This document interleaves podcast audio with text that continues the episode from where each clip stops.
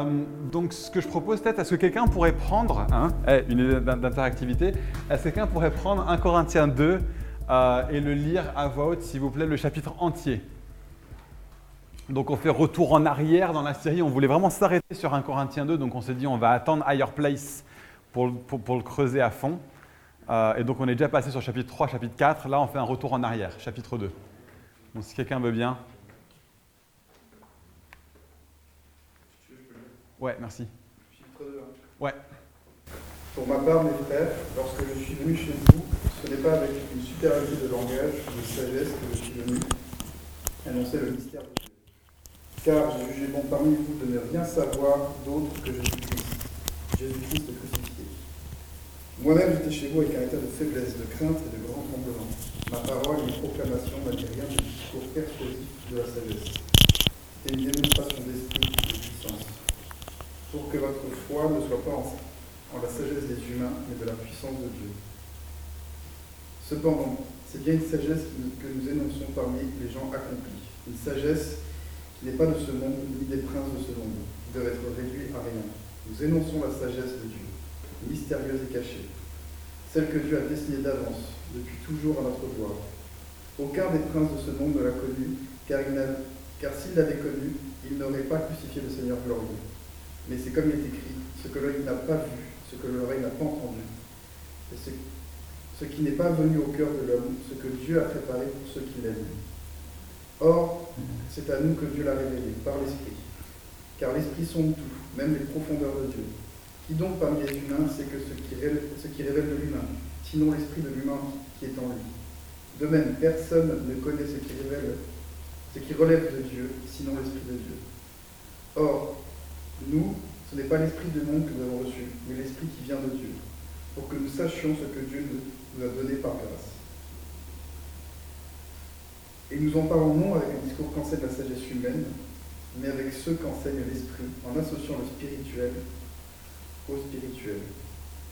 Mais l'homme naturel n'accueille pas ce qui relève de l'esprit de Dieu, car c'est une folie pour lui. Il ne veut pas connaître cela, parce que c'est spirituellement qu'on en juge. L'être spirituel, lui, juge de tout, tandis que lui-même n'est jugé par personne. En effet, qui a connu la pensée du Seigneur pour l'instruire? Or, nous, nous avons la pensée de Christ. Hmm. Merci. Merci, Kevin. Euh, l'être spirituel juge de tout. Tu vas en parler, toi aussi, je pense, hein, dans, dans, ta session, ce verset-là. L'être spirituel juge de tout.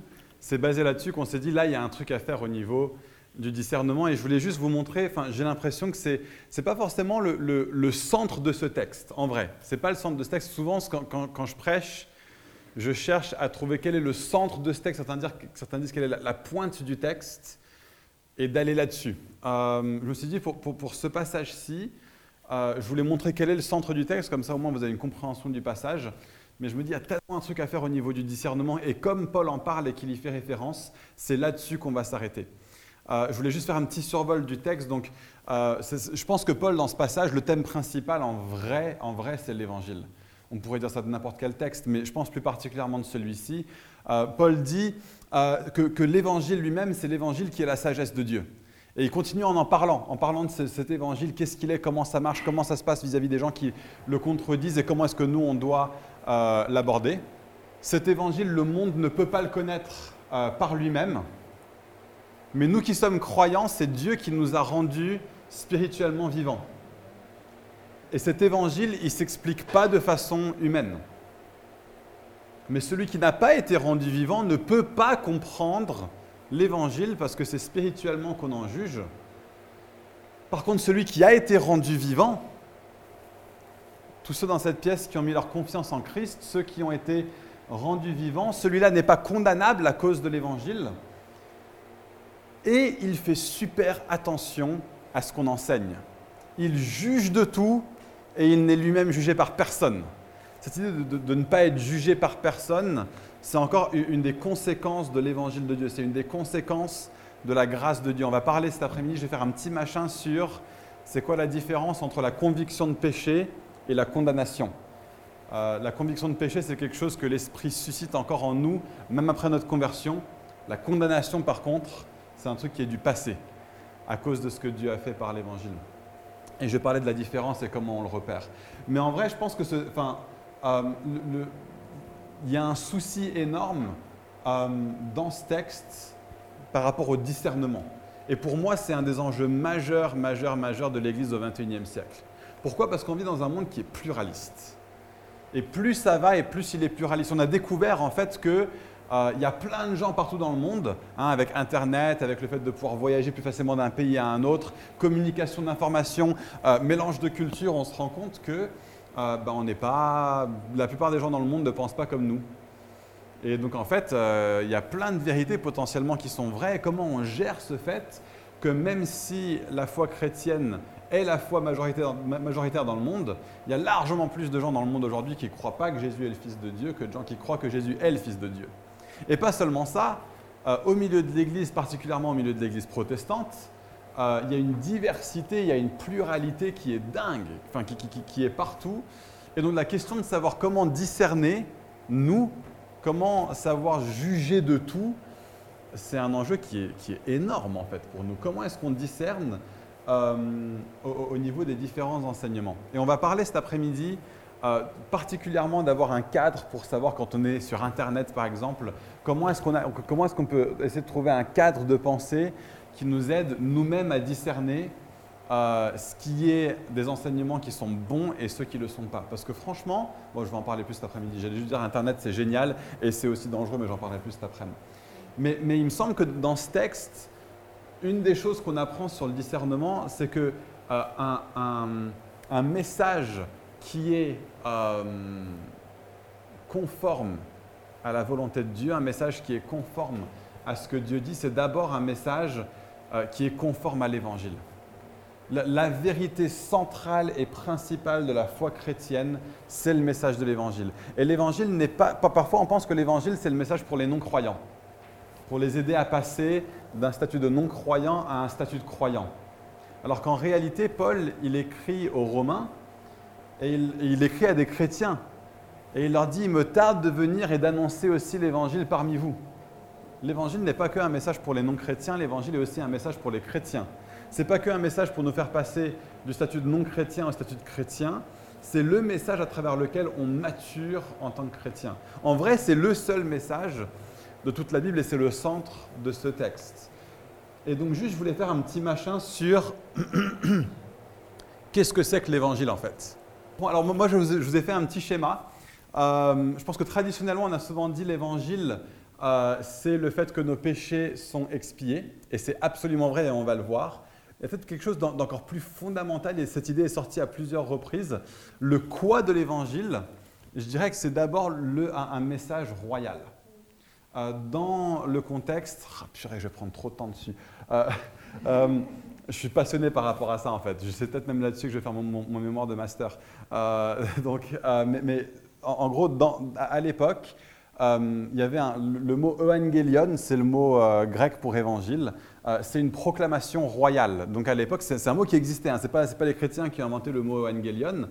c'est un mot qui était utilisé quand un, messager allait pour proclamer une bonne nouvelle concernant un roi. Donc soit le roi a eu un enfant, donc il y a un nouveau-né. Euh, donc c'est d'héritage, euh, ou bien parce qu'il euh, y a un, roi qui venait de mourir et donc son successeur est devenu roi, ou quand un roi gagne un combat sur le champ de bataille, tu avais le messager qui allait puis qui arrivait dans une ville, qui ouvrait son rouleau. Le rouleau s'appelle le Evangelion, la bonne nouvelle, et il disait Oyez, oyez, il s'est passé quelque chose par rapport au roi. Et on voit les anges dans le Nouveau Testament qui font ça. Aujourd'hui, dans la ville de David, il est né pour vous un roi. Ça, c'est un évangile. Et on voit euh, quand, ils vont au tombeau, quand Jésus vient de ressusciter, celui que vous cherchez n'est pas ici, il est ressuscité.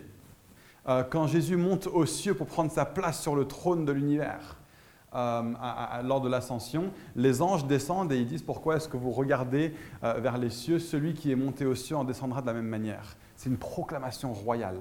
Et donc ça concerne, en fait, le message de l'Évangile, ça concerne le fait que Jésus est roi sur toute chose. C'est ça le message en tant que tel. Donc ça, ça, ça, c'est le quoi. Mais il n'y a pas que le quoi. Il y a le comment. Comment c'est arrivé? C'est arrivé parce que Jésus a gagné la victoire sur l'ennemi et il a triomphé de lui et il l'a piétiné à travers la croix. Et c'est là qu'on vient à Christ crucifié et ressuscité. Comment il l'a fait? Il l'a fait en gagnant. Et il il a gagné comment? Il a gagné en mourant et il l'a gagné en ressuscitant. Donc voilà comment Jésus est devenu roi. Ça, c'est le comment de l'évangile. Selon quel principe? Selon le principe de la grâce. C'est Dieu qui dit, c'est moi qui vais tout faire pour que vous, vous ayez le cadeau. C'est moi qui vais tout faire, du début à la fin. Je suis celui qui vous sauve, celui qui vous appelle, celui qui a tout fait. Croyez en moi, mettez votre confiance en moi.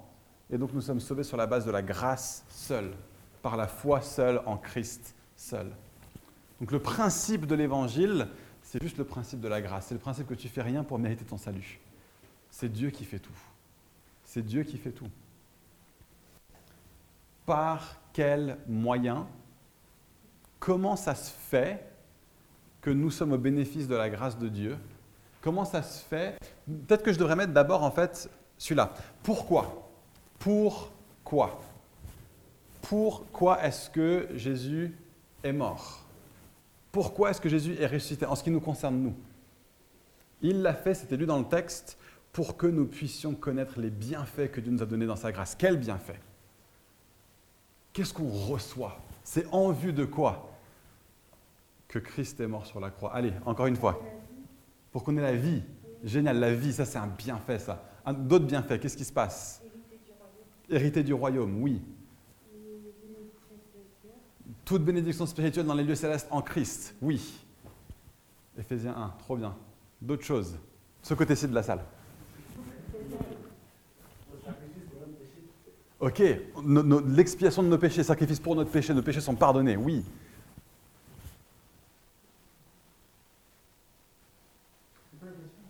Pourquoi est-ce que Jésus est mort pour nous? En vue de quoi? Quels sont les bienfaits qu'on en retire? Hein? On est, ah, notre adoption, on est adopté par le Père, oui.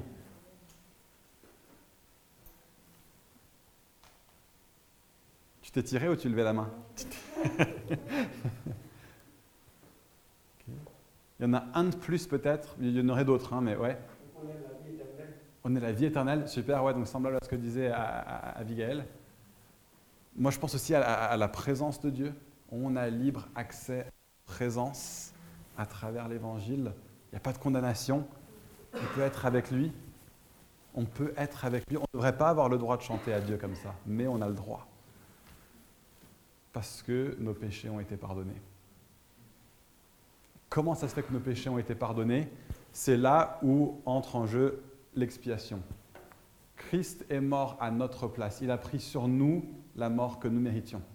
Il, a pris, sur lui la mort que nous méritions. Celui qui n'a pas péché est devenu péché pour nous, pour qu'en lui nous, devenions la justice de Dieu. Nous qui étions injustes, nous sommes maintenant déclarés justes. Et parce que nous sommes déclarés justes, saints, parfaits, totalement acceptables, alors nous sommes acceptés dans la présence de Dieu. Voilà une sorte de big picture, de grosse image de ce que c'est que l'évangile. Si un enseignement n'est pas conforme à ça, si un enseignement vous place sous une loi des œuvres où vous devez faire, faire, faire, fuyez. Ce n'est pas conforme à l'évangile. Si quelqu'un vous dit, il faut que tu mérites quelque chose, fuis, ce n'est pas l'évangile. Si on proclame autre chose que Christ, fuis, ce n'est pas l'évangile. Le, discernement, ça commence par avoir une sorte de, de connaissance de qu'est-ce que c'est que l'évangile et de savoir dire, est-ce que ça c'est conforme à l'évangile, est-ce que ce n'est pas conforme à l'évangile? Développer une compréhension de ce que c'est que l'Évangile, ça va nous aider à fond à avoir du discernement par rapport à qu'est-ce qui est conforme à Dieu et qu'est-ce qui n'est pas conforme à Dieu. une deuxième chose. Ah oui, donc moi je dirais un message, enfin, un, message, comment est-ce qu'on discerne qu'un message est, conforme à l'évangile? Moi je dirais un message conforme à l'évangile, c'est un message qui, met l'accent sur la grandeur de Dieu. Si, il, y a, il, y a, plein de messages aujourd'hui qui, qui élèvent la grandeur des hommes. L'évangile est là pour tuer notre fierté. Nous, on n'a rien fait. C'est lui qui a tout fait. C'est lui qui a tout fait. Donc un message qui élève la grandeur de... Si un message élève la grandeur de Dieu, moi je vous dis, allez-y, buvez. Buvez, faites-vous plaisir. Un message qui proclame la gloire de Christ, c'est la victoire de Jésus. Il gagne par la mort. C'est la route vers le bas qui est la route vers le haut à travers l'évangile. Si on met l'accent sur la gloire de Christ, allons-y, quoi, buvons ce genre d'enseignement-là. Si le message met l'accent sur l'impuissance de l'homme. Pour moi, il y a une conformité à l'évangile là-dedans. Mais pas seulement ça, pas seulement l'impuissance de l'homme, hein. si c'est uniquement misérabiliste, oh on est nul, oh, on est des vers de terre, nanana, il y a aussi l'évangile fait que l'homme rempli de l'esprit est capable de faire ce que Dieu lui demande. C'est un des bienfaits qu'on a. Nous sommes rendus capables, pas par nos forces. Donc l'accent n'est jamais sur nos forces. Ouais, vas-y, toi fais-le, t'es génial, comprends que t'es super. Non, non, l'évangile dit qu'on n'est pas super génial. Mais l'évangile dit qu'on est rendu capable à travers Christ. Donc ceux qui disent Ah, mais t'es rien qu'un pécheur, ah, mais ça c'est pareil, c'est pas conforme à l'évangile. Donc il y a ce truc de dire C'est pas grâce à nous, c'est grâce à Dieu mais nous avons les bienfaits. Là, il y a une conformité à l'évangile. Donc attention au misérabilisme, attention au triomphalisme. Et enfin, si, le message met l'accent sur la nouvelle identité du croyant, toujours en Christ, est-ce qu'on qu dit de ce que tu es devenu à travers Christ? Si on te parle de ça, pas, pas genre, tu es quelqu'un de génial, mais en Christ, tu es devenu ceci. C'est ce que Dieu a fait pour toi. Et juste sentez la priorité de Dieu dans l'évangile, le pourquoi est-ce que Dieu a fait ce qu'il a fait pour nous. Pour que Dieu soit tout et en tous. Des, messages qui exaltent le fait que Dieu est tout, ou il a tout fait pour qu'il soit tout et en tous. Il y a un accent sur la grandeur de Dieu. Pour que nous soyons unis à lui. Regardez toutes les fois où c'est marqué en Christ ceci, en Christ cela. La volonté de Dieu, c'est que nous soyons unis à lui pour que ce monde soit restauré. Ça fait partie du pourquoi de l'évangile. Si vous n'en êtes pas convaincu, lisez Romains 8, versets 20 à 21. Une des choses que Dieu veut faire à travers l'évangile, c'est la restauration de ce monde. Et pour que nous soyons ses partenaires, incapables de nous-mêmes, mais habilités par lui. Et ce côté incapable de nous-mêmes, on le voit dans 1 Corinthiens 2, mais le côté habilité par lui, on le voit aussi. Hein. Incapable de nous-mêmes, personne ne peut connaître la volonté de Dieu. C'est marqué clairement dans le texte. Personne ne peut connaître la volonté de Dieu. Par contre, habilité par lui, il, va dire nous avons la pensée de Christ, etc., etc. Nous avons non pas reçu l'esprit du monde, mais l'esprit qui vient de Christ pour que nous connaissions les bienfaits que Dieu nous a donnés par sa grâce. il y a cet équilibre en permanence dans l'évangile entre dire je ne suis rien, Dieu est tout, mais Dieu a tout fait pour que je puisse être conduit à sa ressemblance. Ouais. Pourquoi par euh, que ce monde soit restauré? Restauré euh, Alors, comment? Restauré au Jardin d'Éden? Euh, Je dirais le Jardin d'Éden est comme une sorte d'empreinte initiale de ce à quoi Dieu veut conduire le monde. Euh, il y a parfois une idée que dans, la fin des temps, dans l'éternité, on va être des sortes d'anges qui flottent sur des nuages à jouer de la harpe. Ce n'est pas du tout l'espérance chrétienne en fait. L'espérance chrétienne, c'est que nous allons vivre un... Euh, la nouvelle Jérusalem qui descend du ciel, elle vient pour instaurer quoi? Des nouveaux cieux, oui, et une nouvelle terre. Et aujourd'hui, on a des cieux et on a une terre. Où est-ce qu'on habite? Sur la terre. Donc, dans les nouveaux cieux et dans la nouvelle terre, on va habiter sur la terre. Et euh, originellement, Dieu nous avait mis dans un jardin pour dire cultivez-le, rendez-vous en maître, etc., etc. Tout est parti en vrille, mais ce qui se passe, c'est que la Nouvelle Jérusalem qui vient d'en haut, qui est en fait une description de l'Église, hein, la Nouvelle Jérusalem est aussi une épouse qui a déjà vu une ville qui est aussi une mariée. Euh, c'est deux images pour dire c'est l'Église, et, donc qui, vient et euh, qui, est sur la terre pour voir toutes choses restaurées. Et, et donc comme le Jardin d'Éden, mais en mieux. Euh, Dieu est le seul à pouvoir créer un truc parfait et puis l'améliorer. Euh, et, donc nous allons vers l'accomplissement de ce à quoi Éden était supposé ressembler à la base. Donc il y aura de la culture. Euh, et d'ailleurs, il y a un passage dans Ésaïe 61 et un passage qui parle de la fin des temps et un passage dans l'Apocalypse qui dit Les nations de la terre apporteront leur gloire dans la Jérusalem nouvelle, dans les nouveaux cieux et la nouvelle terre ce que j'en comprends, et ce n'est pas moi qui, le dis, hein, c'est basé sur plein d'auteurs qui ont étudié la question à fond, euh, c'est qu'il y aura peut-être bien euh, du, Jean-Sébastien Bach aux cieux. Euh, peut-être que des éléments de culture qu'on a aujourd'hui seront là et peut-être même sublimés, améliorés de la même façon que notre corps sera un corps qui sera sublimé, amélioré, ce qui a été semé terrestre naîtra spirituel. peut-être que tout ce qui a été fait sur la terre aujourd'hui sera, enfin pas tout, mais, il y aurait des parties de ce qui est sur la terre aujourd'hui qui seront rachetées. Et donc, je pense qu'il y, a une idée pour nous en tant que croyants, c'est d'aider aujourd'hui, bien qu'on sait qu'on le fera imparfaitement, de pousser dans le sens de là où Dieu veut aller et de ce qu'il va instaurer entièrement euh, à la fin. Donc, travailler vers la beauté, travailler vers la justice, travailler vers euh, tout ce genre de choses sont une partie de l'œuvre du peuple de Dieu dans cette terre maintenant. Euh, avec l'importance capitale de la proclamation de l'Évangile, parce que ce qu'il y a de plus tortueux et de plus brisé, c'est le cœur de l'homme, et la seule, chose, qui est éternelle, en fin de compte, c'est le cœur de l'homme. Et c'est ça qui a le plus grand besoin, c'est de nous repentir de nos péchés, d'accepter Jésus comme Seigneur. Alors, j'ai, tout fait passer déjà. Kevin a fait un message génial la semaine dernière sur être conforme à la Bible. ok? Je voulais vous montrer depuis ce texte que Paul rabâche encore ce truc, et depuis tout un Corinthien, juste signaler, Paul démontre que lui, lui, l'apôtre Paul, est soumis à la Bible. Paul, l'apôtre, quoi. Si lui est soumis à la Bible, je pense que n'importe quel enseignant ou prédicateur aujourd'hui devrait l'être. Ça, c'est toutes les fois où Paul cite la Bible dans 1 Corinthien. Si vous voulez prendre en photo, prenez-le en photo, on n'a pas le temps de tous les lire. Euh, Ceux-là, c'est ce qu'il dit pour montrer qu'il se soumet à la Bible. Il dit, je vous dis ça, en effet, il est écrit, ou parce qu'il est écrit.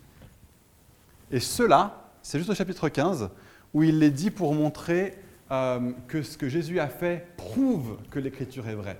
Donc là, il dit, je présuppose que l'Écriture est vraie parce que je suis soumis aux Écritures. Et là, il dit, et en plus, ce que Jésus a fait prouve que l'Écriture est vraie. Jésus a fait cela euh, pour, à, cause de ce qui est écrit dans, les Écritures. Et puis Paul ne parle pas de sa propre autorité, vous voyez ça au verset 13. Euh, un autre truc qui est vachement important, ça revient encore à des trucs que Kevin a dit la semaine dernière, Paul ne demande pas l'acceptation aveugle. Lorsqu'il lance une affirmation, il doit la soutenir. On voit ça au verset 10 et 11, et à nouveau sa façon de s'appuyer sur la parole. Et, puis il dit un truc, il utilise, tu avais utilisé la semaine dernière la, notion de bon sens. Hein, et puis il dit, euh, euh, en, effet, euh, il dit, l'esprit sonde tout, même les profondeurs de Dieu. Il vient de lancer une affirmation. Il doit maintenant l'appuyer. En effet, qui parmi les hommes peut comprendre, connaître les pensées de l'homme, si ce n'est l'esprit de l'homme qui est en lui-même? Il utilise du bon sens. Personne ne connaît les pensées de Dieu sauf l'esprit de Dieu. C'est un peu comme vous. Personne ne peut connaître ce qui se passe là-dedans, sauf mon esprit qui sait ce qui se passe dans ma pensée. Eh bien, c'est pareil pour l'esprit de Dieu. Il utilise du bon sens pour étayer ce qu'il est en train de dire. Donc voilà, Paul fait appel au bon sens des gens. Donc il ne demande pas l'acceptation aveugle. Fuyez toute personne qui demande que vous acceptiez ce qu'il dit sans en donner de raison. Et je ne vais pas vous donner de raison pour ça, vous devez juste accepter ce que je vous dis. ça me semble être du bon sens par rapport à tout ce qu'on vient de dire précédemment. Euh, le discernement, c'est ça. Euh, petit excursus. Comment est-ce qu'on repère les faux ministères? Je vais être très rapide là-dessus. Euh, comment est-ce qu'on reconnaît le ministère de quelqu'un? Si quelqu'un a un ministère ou n'en a pas c'est parce qu'il dit. Il vient et il dit Ouais, moi je suis un évangéliste. Ou Ouais, moi je suis un prophète. Non. C'est pas. Parce qu'on voit la, ligne là, c'est supposé être barré. Si on ne le voit pas parce que c'est très fin, il y a un trait là, je viens de barrer. C'est pas à ce que quelqu'un dit. Quelqu'un peut venir et se présenter comme quelqu'un, ça ne veut pas dire qu'il l'est. C'est à ses fruits, pas à ses mots. Voilà comment on reconnaît le ministère. Et l'attitude adoptée par quelqu'un, qui aurait un ministère. Ah, moi je suis là, j'ai des trucs à apporter, je viens pour les apporter. Non. On la voit là, la ligne. J'aurais dû la, faire en rouge. J'attends que les gens reconnaissent ce que j'ai à apporter et m'invitent à le faire.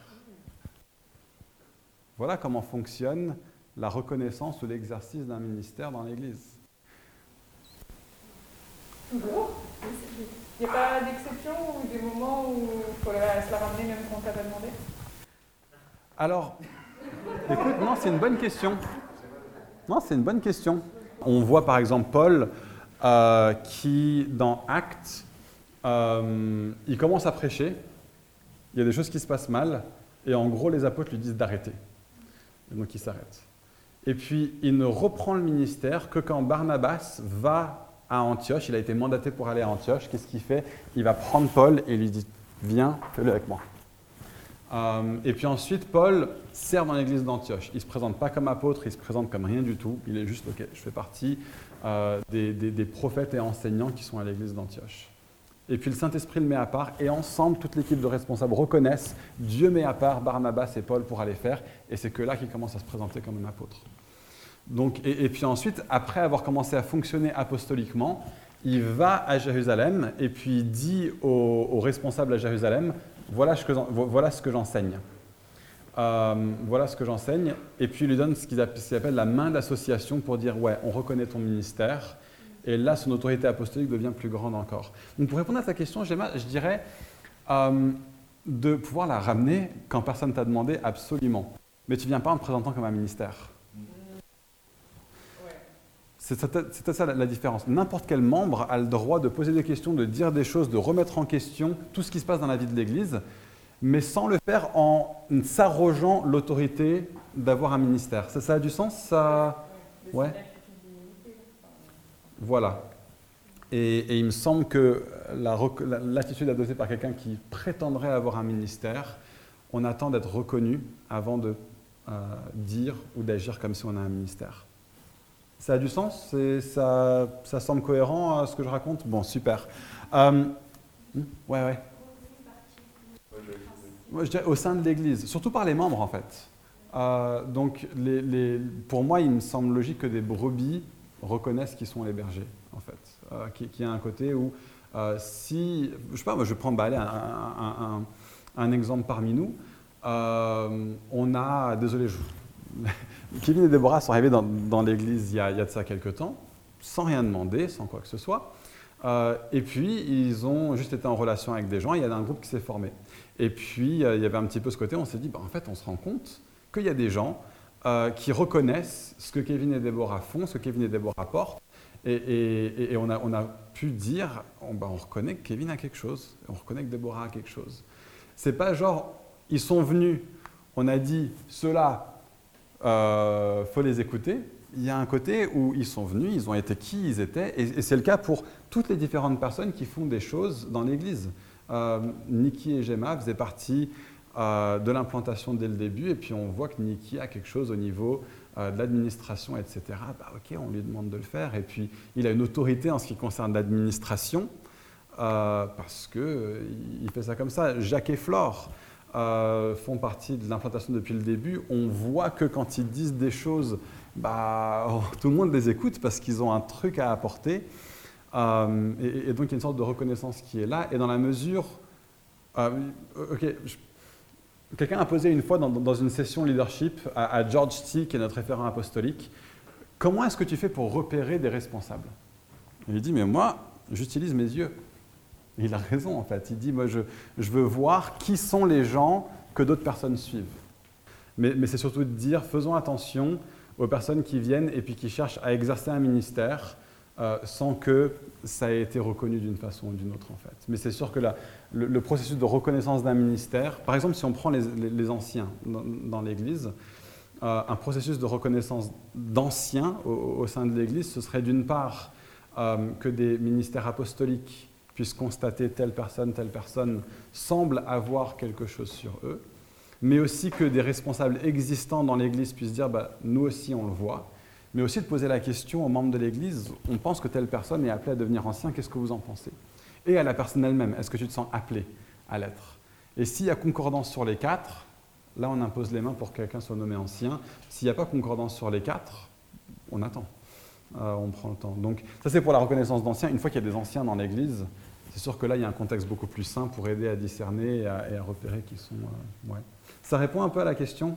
Ouais Ok, cool. Est-ce que sur les ministères, c'est pas forcément des, une dimension apostolique qui doit donner, doit donner une autorité? Est-ce que c'est pas genre, parce que le ministère, c'est pas juste porter des fruits, ouais. c'est genre plein de gens peuvent avoir euh, porté des fruits dans le pastoral sans forcément avoir un ministère de pasteur.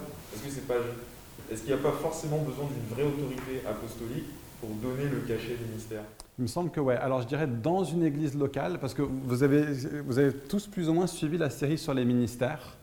Je fais une distinction entre quelqu'un qui a une sensibilité, on va dire, pastoral et quelqu'un qui a un ministère de pasteur en tant que tel, un ministère translocal. Le ministère de pasteur translocal, je dirais oui, il doit être reconnu au niveau apostolique. Quelqu'un qui exerce du soin pastoral dans une assemblée locale pourrait être reconnu par des anciens de cette église locale. Donc par exemple, quelqu'un à qui on demanderait est-ce que tu pourrais faire de l'accompagnement pastoral pour telle ou telle personne, est-ce que tu pourrais être responsable d'une braise ou d'un groupe de maison, on n'a pas besoin d'attendre qu'il y ait un apôtre ou les responsables de, l'Église pour pouvoir donner ce... Je pense qu'au niveau translocal, oui, je pense que c'est important que ce soit un ministère apostolique qui, donne cette reconnaissance.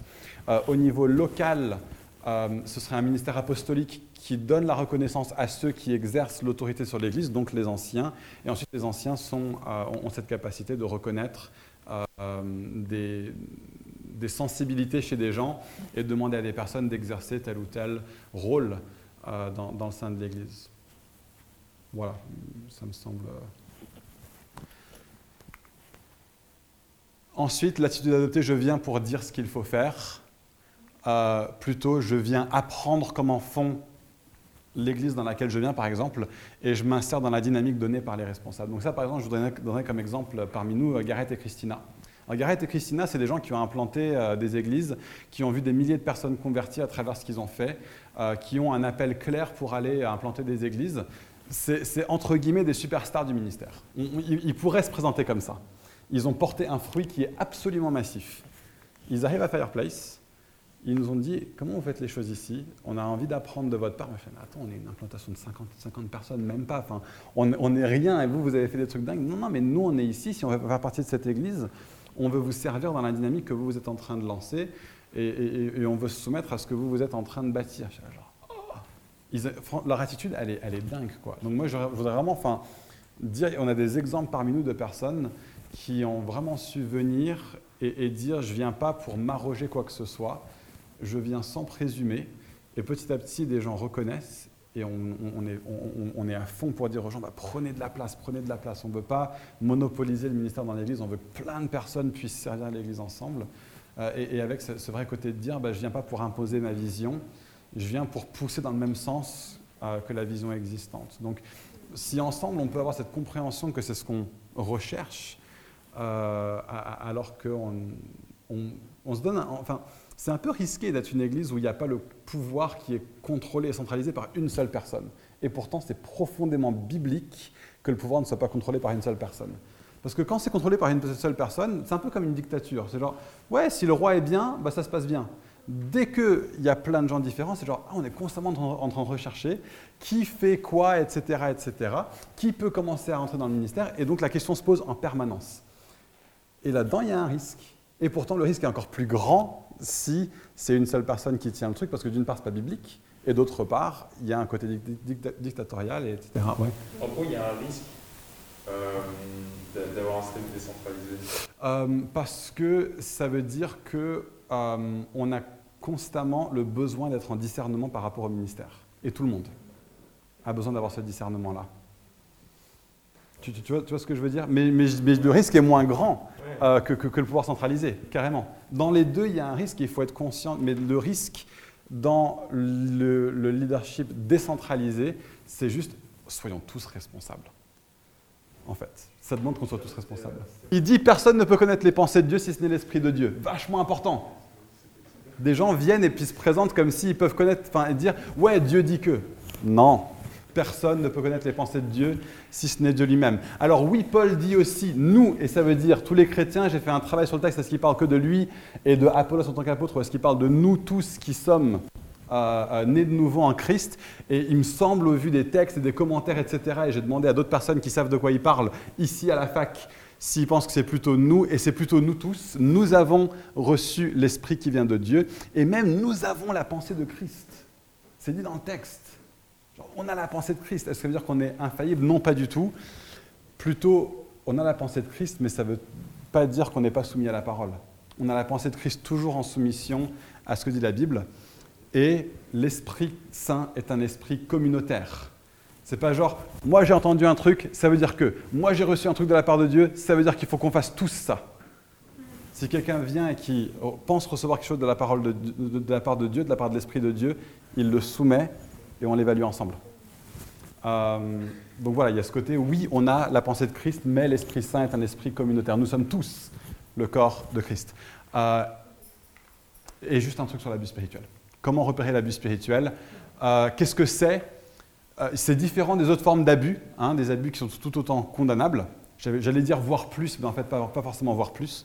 Euh, l'abus spirituel est souvent, souvent, pas toujours, mais souvent, moins destructeur que l'abus physique ou émotionnel, mais il est souvent plus sournois et plus difficile à repérer, en fait. Euh, donc un abus physique, forcément, je pense que c'est plus destructeur qu'un abus spirituel, mais ça peut être très sournois l'abus spirituel. Euh, c'est l'abus de la vie de personnes pour des raisons spirituelles, où c'est le contrôle de la pensée des gens à travers des moyens spirituels. Ces deux choses-là, c'est, ça l'abus spirituel. Donc si quelqu'un cherche à abuser de la vie de personnes pour des raisons spirituelles, Dieu te dit que nanana, et qui cherche à contrôler ta vie, c'est de l'abus spirituel. Ou bien s'il se sert de moyens spirituels, donc la prophétie, le conseil pastoral, la prière, la Bible, la communauté, mince, voilà. Tous ces moyens spirituels peuvent être utilisés pour contrôler la pensée et la vie des gens. La prophétie et la prière, ça peut vraiment créer une emprise sur l'autonomie d'une personne. Hein, le, conseil pastoral peut mettre les gens dans une situation de je suis euh, dépendant de cette personne et du conseil qu'il me donne. Le soin pastoral doit toujours conduire les gens vers l'autonomie et conduire les gens vers Christ, d'ailleurs, et pas vers moi qui donne des conseils. Tu as besoin de moi pour te donner tes conseils, pour pouvoir avancer. Il faut que tu viennes à moi. Non, non, non je te, t'apprends à toi-même de façon autonome aller à Christ et recevoir ce que tu as besoin de sa part lui. Euh, et de la prophétie, pareil, emprise sur l'autonomie des gens. Dieu te dit que. Un tel et une telle, faut que vous vous mariez, c'est Dieu qui me l'a dit. Euh, un tel, faut que tu déménages, c'est Dieu qui me l'a dit. Emprise sur la vie des personnes à travers la prophétie. Euh, usage de la prière. Utilisé pour. Il y en aurait d'autres, hein. moi celui auquel je pense c'est celui-là. Utilisé pour souffler des choses aux gens sous guise de prière. Une fois un responsable d'un ministère chrétien priait pour moi et disait Seigneur, je prie vraiment que tu mettes à cœur à mon frère euh, d'aller se former euh, dans le nom du ministère auquel il appartient. Attends, mon gars, si tu veux que je vienne me former dans ton école, dis-le moi en face, ce ne sera pas de la prière pour ça. Euh, mais ça peut être autre chose. Hein, mais parfois, on, essaie de, glisser des choses aux gens alors qu'on prie pour eux. Quand on prie, on s'adresse à Dieu. Si on a un truc à dire aux gens, on le dit aux gens. ah, mince, ah, la Bible, Passage prière contexte pour des fins personnelles. Quelqu'un m'a dit une fois, je pense qu'il y a un truc qu'il faut que tu saches, Nathan. Euh, le passage que j'ai reçu pour toi, c'est Ô Galate insensé, pourquoi es-tu ainsi ensorcelé? Ah ouais, ok. Le passage prière contexte fait plaisir. Boum Abus spirituel. Euh, usage erroné de la communauté. Enfermement. Mentalité. De... On veut être une famille. Mais si on veut être une famille aux dépens de nos relations extérieures, si on veut être une famille aux dépens euh, d'une vie avec une autonomie, on tombe dans, un, euh, dans une mentalité de clique ou une mentalité de secte. Donc, faisons attention à l'abus spirituel. Faisons attention, nous, de ne pas devenir des abuseurs spirituels. Faisons attention, nous, à ne pas nous trouver sous la coupe d'abuseurs spirituels